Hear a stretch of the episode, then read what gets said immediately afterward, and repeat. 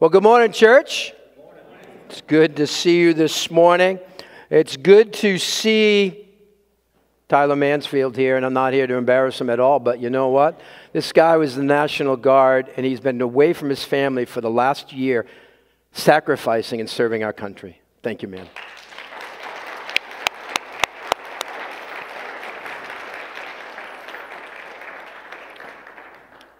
And you might notice a little more of a glow with Victoria right now.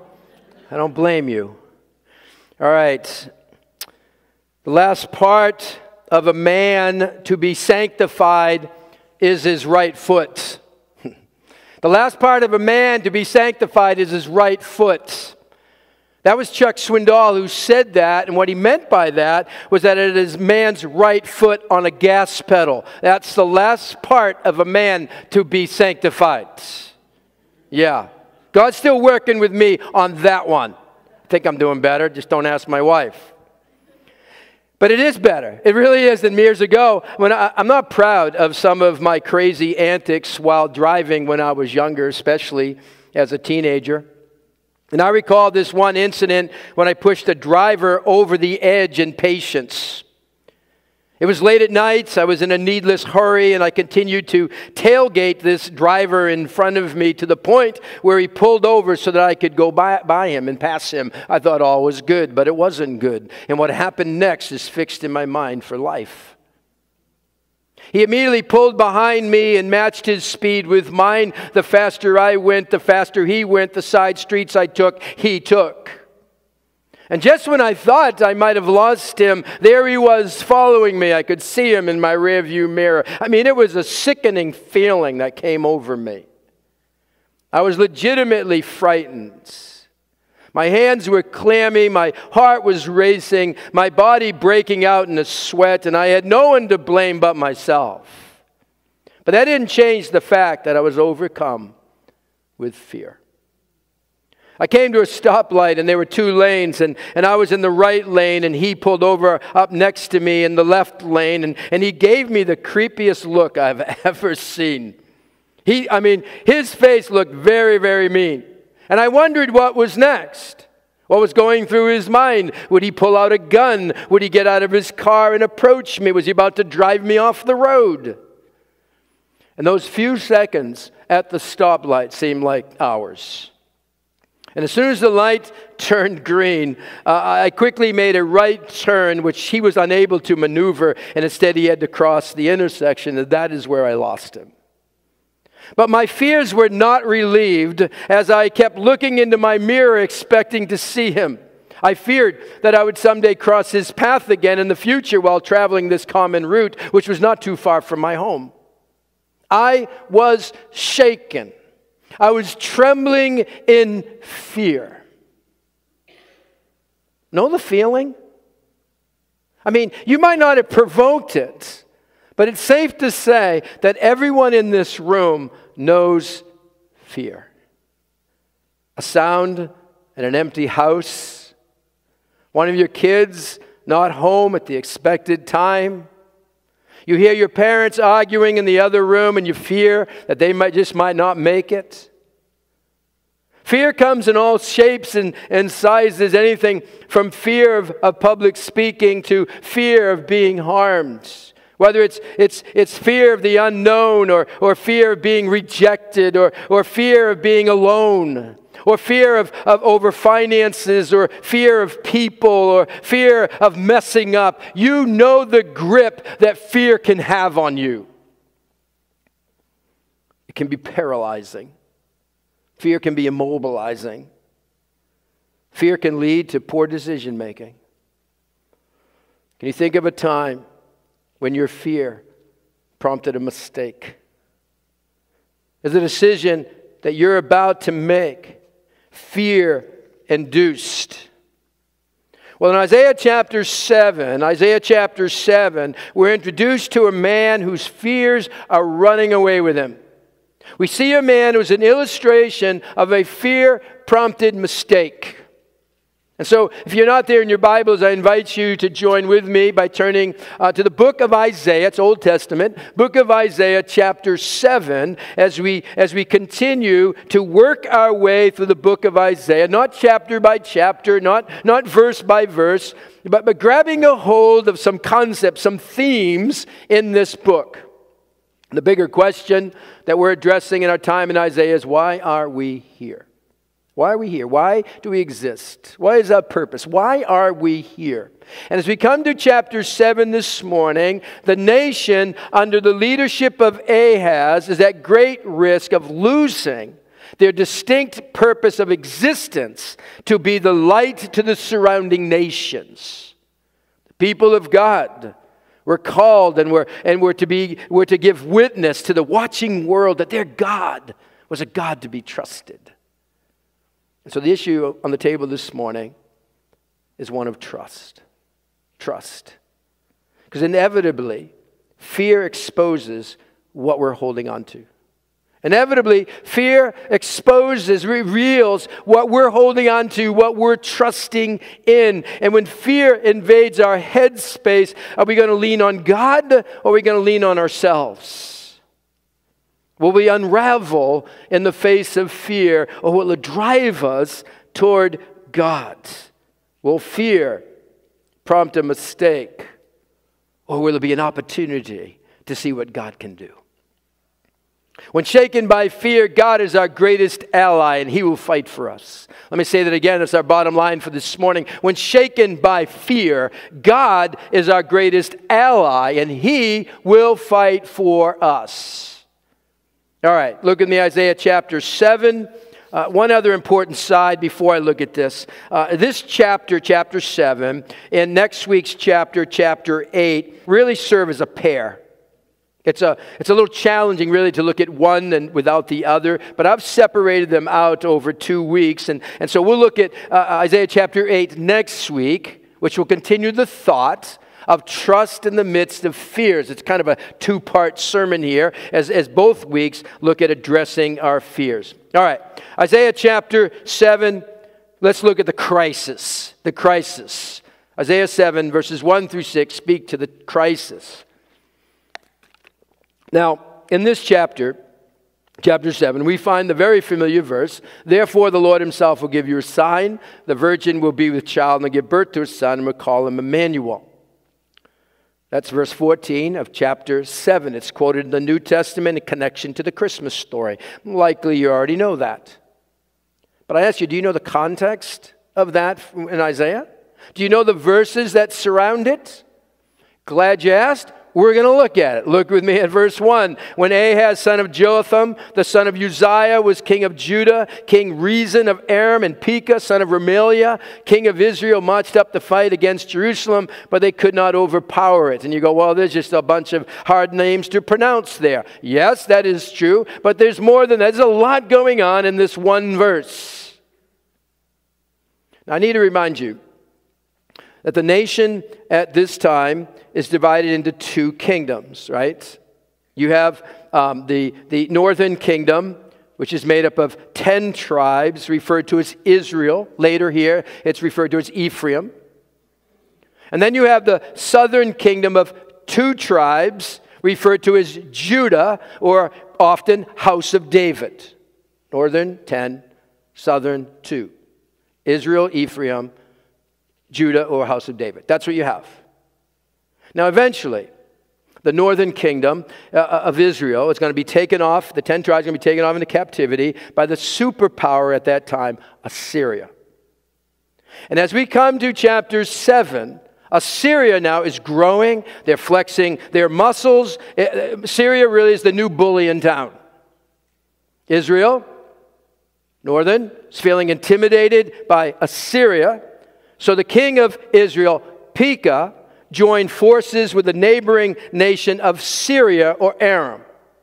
And these two nations, Israel, Syria or Aram, they form an alliance, a pact of mutual defense against Assyria. Got it? need this, to know this, because this alliance now of those two nations in the north are, are, are forcefully going on to Judah, leaning onto Judah, trying to get them to join them in the coalition. This alliance already made one attempt to pressure them to coalition, but it wasn't successful, and so the northern alliance is threatening to attack Judah again. The two, Israel, Syria, attack Judah. Get them to be on our side and fight against us, Syria. That's what's going on. And so the future here looked rather bleak for Judah. They, they, the mood in Judah was anything but optimistic. And the man in charge in Judah was King Ahaz. All right. Did you know that all that was there in verse one? Let's go to verse two. Now the house of David, Judah, the southern kingdom, house of David was told, Aram, or Syria, has allied itself with Ephraim, Israel. So the hearts of Ahaz, the king of Judah, and his people were shaken as the trees of the forest are shaken by the wind. And so the heart of Ahaz is shaken. It's not a good sign when your leader is shaking in fear. You know, oh no, we're in tr- he's our leader? Well, all the people are shaking in fear. Have you ever been shaken in fear? I mean, do you know that feeling? I mean, what might be threatening your security right now? Might it be an opportunity? Might it be an opportunity for God to work? Thought of it that way? While staying alone in her convent, it's a true story, an eighty-five-year-old nun got trapped inside a broken elevator for four nights and three days. I'd go insane. She tried pushing the inside uh, elevator door. Electricity went off. She had her cell phone with her, but there wasn't a signal. All she had was a jar of water, some celery sticks, and a few cough drops she had brought into the elevator. Now, at first, as fear came over her, as you can imagine, she said to herself, this can't happen. But then, then she decided to turn her elevator into personal prayer retreat. It was either panic or pray, she said, and told an interviewer for C N N later on. She started viewing the experience in that elevator as a gift from the Lord. She said this, I believe that God's presence was my strength and my joy. Really? I felt God's presence almost immediately. I felt like He provided the opportunity for a closer relationship. Wow, I mean, would I have done that? See, in the face of crisis, how are we going to handle that? Well, God's, God here is about to offer Ahaz the opportunity of a lifetime to experience what it means for God to fight for him. And so God sends Isaiah the prophet to Ahaz, and he says to him, now verse four, verse four, he says, be careful, keep calm, and don't be afraid. Do not lose heart because of these two smoldering stubs of firewood, because of the fierce anger of Rezin and Aram and of the son of Remaliah. Do you notice here he calls these two kings and their nation two smoldering stubs of firewood? In other words, there might be smoke, but there's no fire. You might picture you're at a campfire, and, and, and the fire has kind of gone out, and all you have left is some remnants of the fire there. You, there's still some smoke coming from the firewood, but not much fire activity. That, that's what's said of these two kings. They're nothing than more than sticks whose fire has gone out. They're nothing more than two burned out cigarette butts. And the situation that's driving Ahaz into a frenzy is all unnecessary. All smoke, no fire, nothing to fear.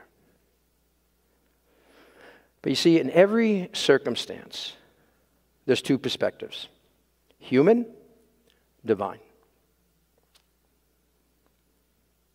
And those two are often in conflict, are they not? It comes down to this, really.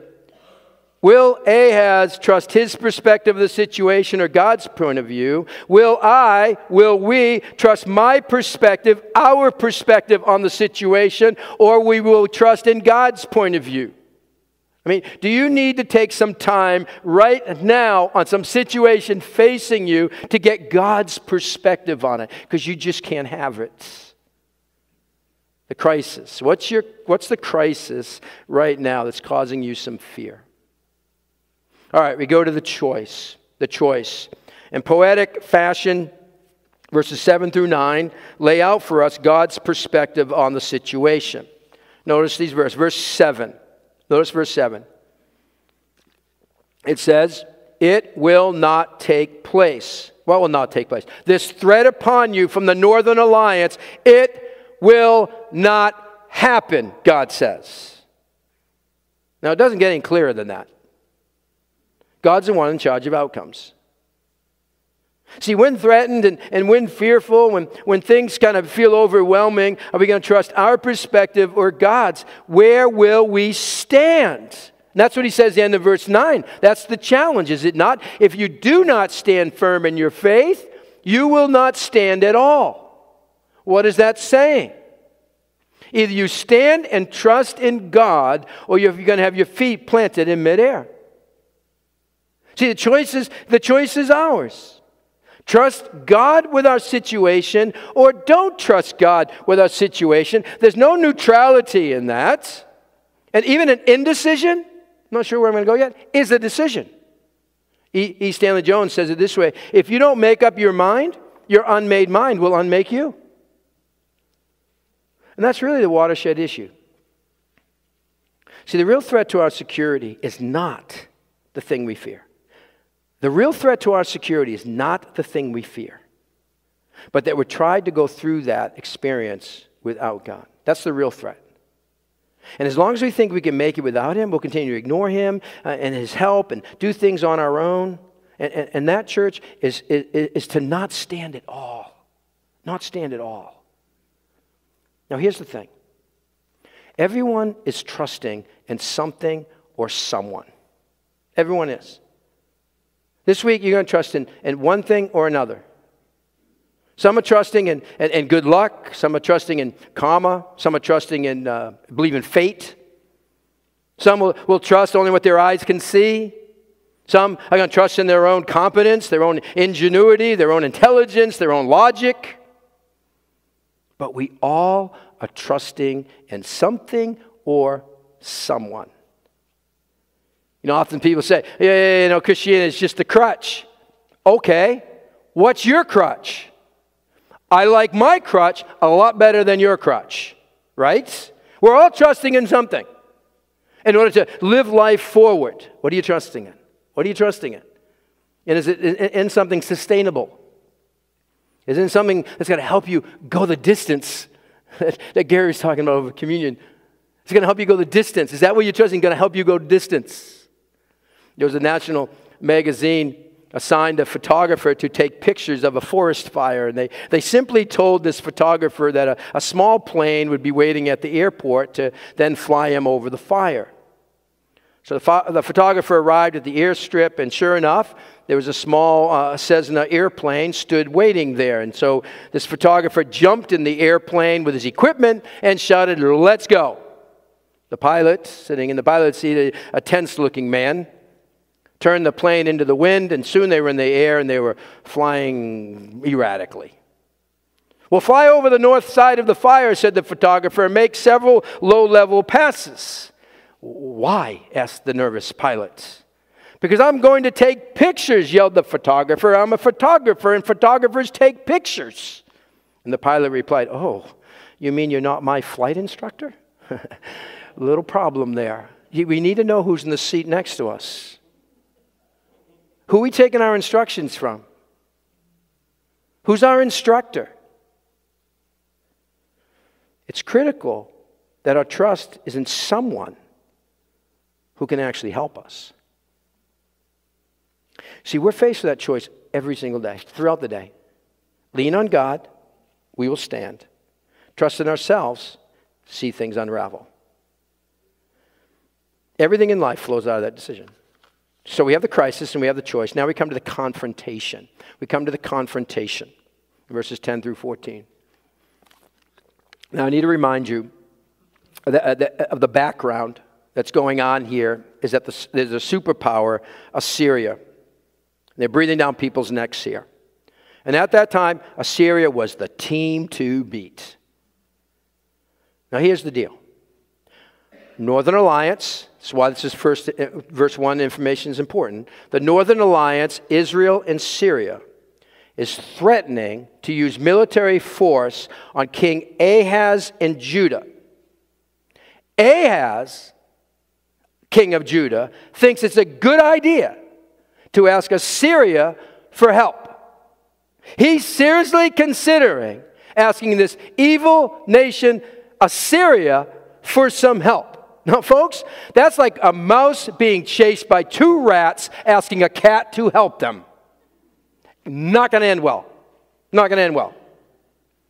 But Ahaz is so overrun by fear that he's about to make a situation even worse by depending on this evil nation, Assyria, when instead he should be depending on God. And really the question for Ahaz is, what will it be? God or Assyria? Will your fear drive you to make a colossal mistake? Well, God now confronts, directly confronts Ahaz. He presents Ahaz with a test. Look at verse eleven. Verse eleven. Ask the Lord your God for a sign, whether in the deepest depths or in the highest heights. Do you see what this is saying? It's as if God is handing Ahaz a blank check. You pick a sign, Ahaz, any sign you want. You pick any miracle you want, anything you would like God to do that will prove his words are valid. Pick a sign. I mean, wouldn't you like to have that one? Pick a sign, anything you want. It's yours. Just tell me what it is. That's, that's what God's given to Ahaz. He, he's given Ahaz a chance to prove God's trustworthiness. He's, in, he's inviting Ahaz to ask for a sign as evidence that God wants to be his ally, that God will fight for him. Now look at Ahaz's answer in verse twelve. I love, this is great. I mean, you got to put on a spiritual voice here. All right, you do. We have a spiritual, we have a spiritual voice. We have our regular voice and we have a spiritual voice. This is a spiritual voice. Oh no, I will not ask. I will not put the Lord to the test. That's pretty big of Ahaz. What a man of God. I mean, he is so godly, he doesn't need to see any sign. Now, it may appear that's what's going on here at first pass. That's not the case at all. Have you ever hid behind spirituality to o- avoid obeying God? Let me, let me pray about it. No, no. Go make it right with the one you offended. I mean, you can pray about how to do that in tact, but don't just, I'm going to I'm going to pray whether I should obey that or not. No, no. I need to, I need to hear, I need to hear from the Lord on this. No, he already told you in his word. We hide behind it. Let's be honest. Don't hide behind a pious facade because you simply do not want to do what's right. Why doesn't Ahaz ask for a sign? I mean, what's the real reason? Because his mind is already made up. He doesn't want to have a reason to have to believe. He would rather put his trust in Assyria to rescue him than give God an opportunity to show what he can do. And I pause right here and I ask, in what way is my mind made up so that I'm going to miss out on what God wants to do? What way is your mind made up that you're going to miss out on an opportunity of what God wants to do in your situation? There was this old Scottish woman who went from home to home across the countryside selling thread and buttons and shoestrings. And, and when she would come to an unmarked crossroad, in order to know which way she would go, she would toss this stick in the air that had a point on it. She'd toss this stick in the air and then go in the direction uh, the stick pointed to when it landed. And so one day, however, she, she, she was seen throwing, tossing the stick in the air. When it come back down, she'd pick it back up. She'd throw it up in the air again. She'd, she'd land on the ground. She'd throw it back up again. Someone saw her doing that and said, well, what's the deal here? Why do you toss that stick up in the air more than once? Because, replied the woman, it keeps pointing to the left, and I want to take a road on the right.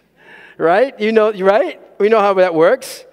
She then dutifully kept throwing the stick up into the air until it pointed to the way she wanted to go.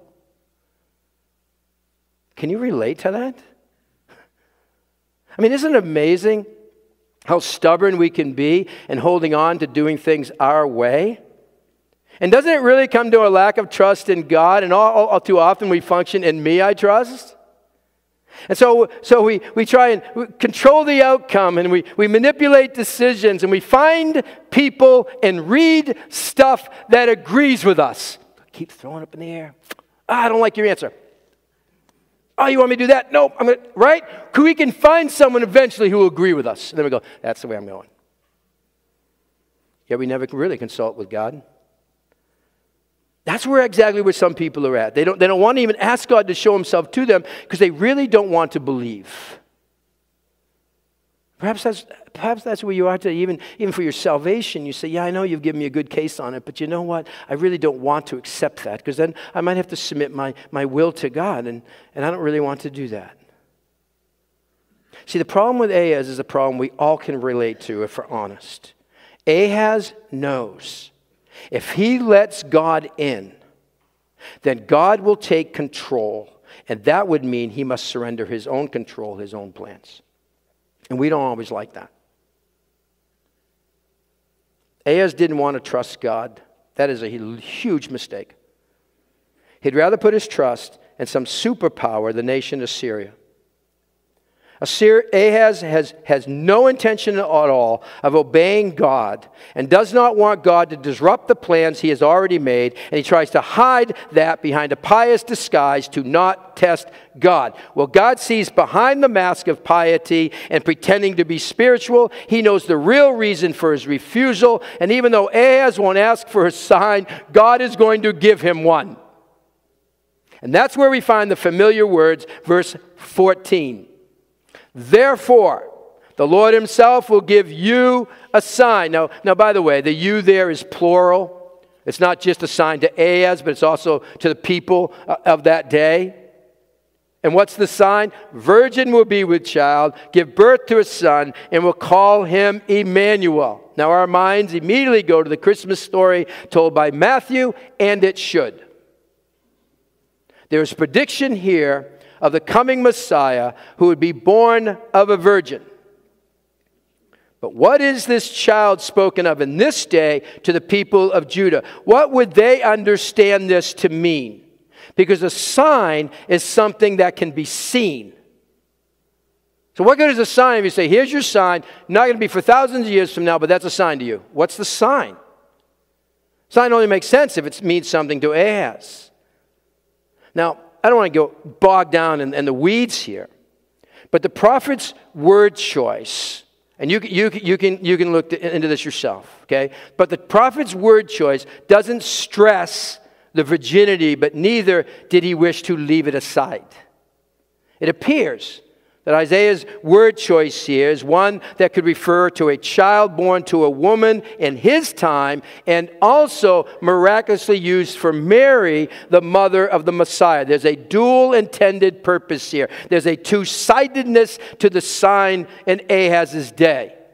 The sign has significance in Ahaz's day and for that time, but it also extends beyond that time to its ultimate fulfillment and the Savior's birth. Matthew references. It's unmistakably clear that in Matthew, Mary had no sexual relations with Joseph or any other man. And so the birth of Jesus was a miracle birth, not through the seed of any man in order to retain his deity. Okay, so what is the sign then to not only Ahaz, but the people of God in Isaiah's day? Stay with me. The sign was this, I believe, that the child born to Isaiah would still be immature when the two threatening nations would have been destroyed, Israel and Syria.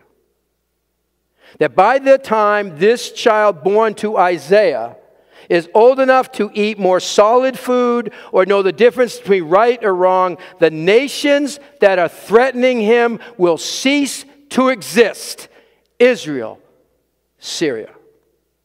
And that's what he goes on to say in verses fifteen and sixteen. I'm not going to read it. You can check it out, jot it down, read it later. But that's the prediction. That's the sign that by the time the youngest, newest one born to Isaiah is even three years old, those two nations you're all worried about are going to be gone. And sure enough, within three years, that prediction came true. The two kings Ahaz was afraid of were dead. Now, have you noticed? Have you noticed that many things we worry about never come about? Have you noticed that? And yet, how much do those things that we're worrying about occupy our time and our energy? There's no need to panic. Church, there's no need to panic. God is your ally. He will fight for you. Can we trust Him? Can we trust that He is our Emmanuel? Now, next week, as we look at the companion passage to this in, in, in Isaiah chapter eight, it will speak more to this child born who's called Emmanuel. But suffice it to say now, God is assuring Judah that even though Ahaz acted like a fool, Assyrians' plans to destroy Judah would be thwarted. Why? Because Emmanuel, God is with them, and we're going to come back to that next week. But the real crisis, this is what I want us to grab a hold of. The real crisis is not the physical threat of any nation's invasion, but a lack of trust in God. That's the real, that's the real uh, crisis. In Isaiah chapter seven, we meet a man who wanted to control his destiny. He was over, so overcome by fear of what might happen that he put his trust in people rather than God. Huge mistake. You find yourself in a predicament right now? It just, that just might be the perfect position to see God work. This is convicting. I'm, I'm, this is convicting. It's in life's predicaments that God can become very significant and real. What, what do you fear right now? Will you treat God as real, as relevant, as the one who's your ally, who wants to fight for you? In your situation, when it really counts, will you trust God? Will I trust God with it? Everything in life flows out of this matter of trust, does it not? Will we abandon trust in Him and trust in ourselves, or we wait and trust for what He will do for us? And I'm really the last person to speak on waiting because I'm not very patient. But God offers Himself to us, church, as our greatest ally. He wants to fight for you. And so what you fear right now, might this be an opportunity to experience God fighting for you? And will you wait for it? Will you wait for it? One hot, hot afternoon, a certain woman walked to her neighbor's a produce farm to buy some grapes. The line was very long, and each person seemed to get special attention, but she waited in line patiently. When she finally made it to the front of the line, the, the owner asked for her order, and, and she asked for some grapes. "Well, please excuse me for a minute," the, the owner said, and the owner walked away and disappeared behind a building. And for some reason, this rubbed the woman the wrong way. Everyone in line before her was greeted warmly. They were given spe- special attention. And most importantly, they were served immediately. But when she was forced to wait, first of all by being in line, and then when she got to the front of the line, she was forced to wait some more. And she was offended. She felt the owner took her regular business for granted. And the longer she waited, the angrier she became. You're forced to wait right now? Well, finally, the produce stand owner reappeared, and he, and with a big smile, he presented her with the most beautiful grapes she had ever seen. He invited her to, to taste them, and, and she did, and she never tasted grapes so delicious. As she turned to leave with her, with her, with her, with her delicious grapes, he stopped her, and he said, "Oh, yeah, I'm sorry I kept you waiting," said the owner, "but I needed the time to get you my very best." How long have you been waiting in line and waiting on God to answer your request? How long? How long have you been waiting in line for God to meet a need, resolve some issue that's going on in your life, or to open that door. Whatever you do, don't get out of line. Whatever you do, don't allow that fear to prompt a mistake, a poor decision, something that you're just going to rush into and only makes matters worse. The God who is with us is for us. What do you need to trust Him with, even though you can't see the answers right now? God wants to fight for you. This just may be an opportunity to see what God can do. Will you wait for it? Will you wait for it? Let's pray. God, we ask you to take your word and personalize it to our lives as you can do the best. And I just pray and ask that your Spirit of God would guide us into that this morning. May we leave here with a word from you. And that's often prayed, that we're not only hearers, but we're doers of that. This morning, throughout this week, whatever it looks like, I pray we'd make that application. And by your enablement and by your empowerment, we can do it. For your glory, in Jesus' name, amen.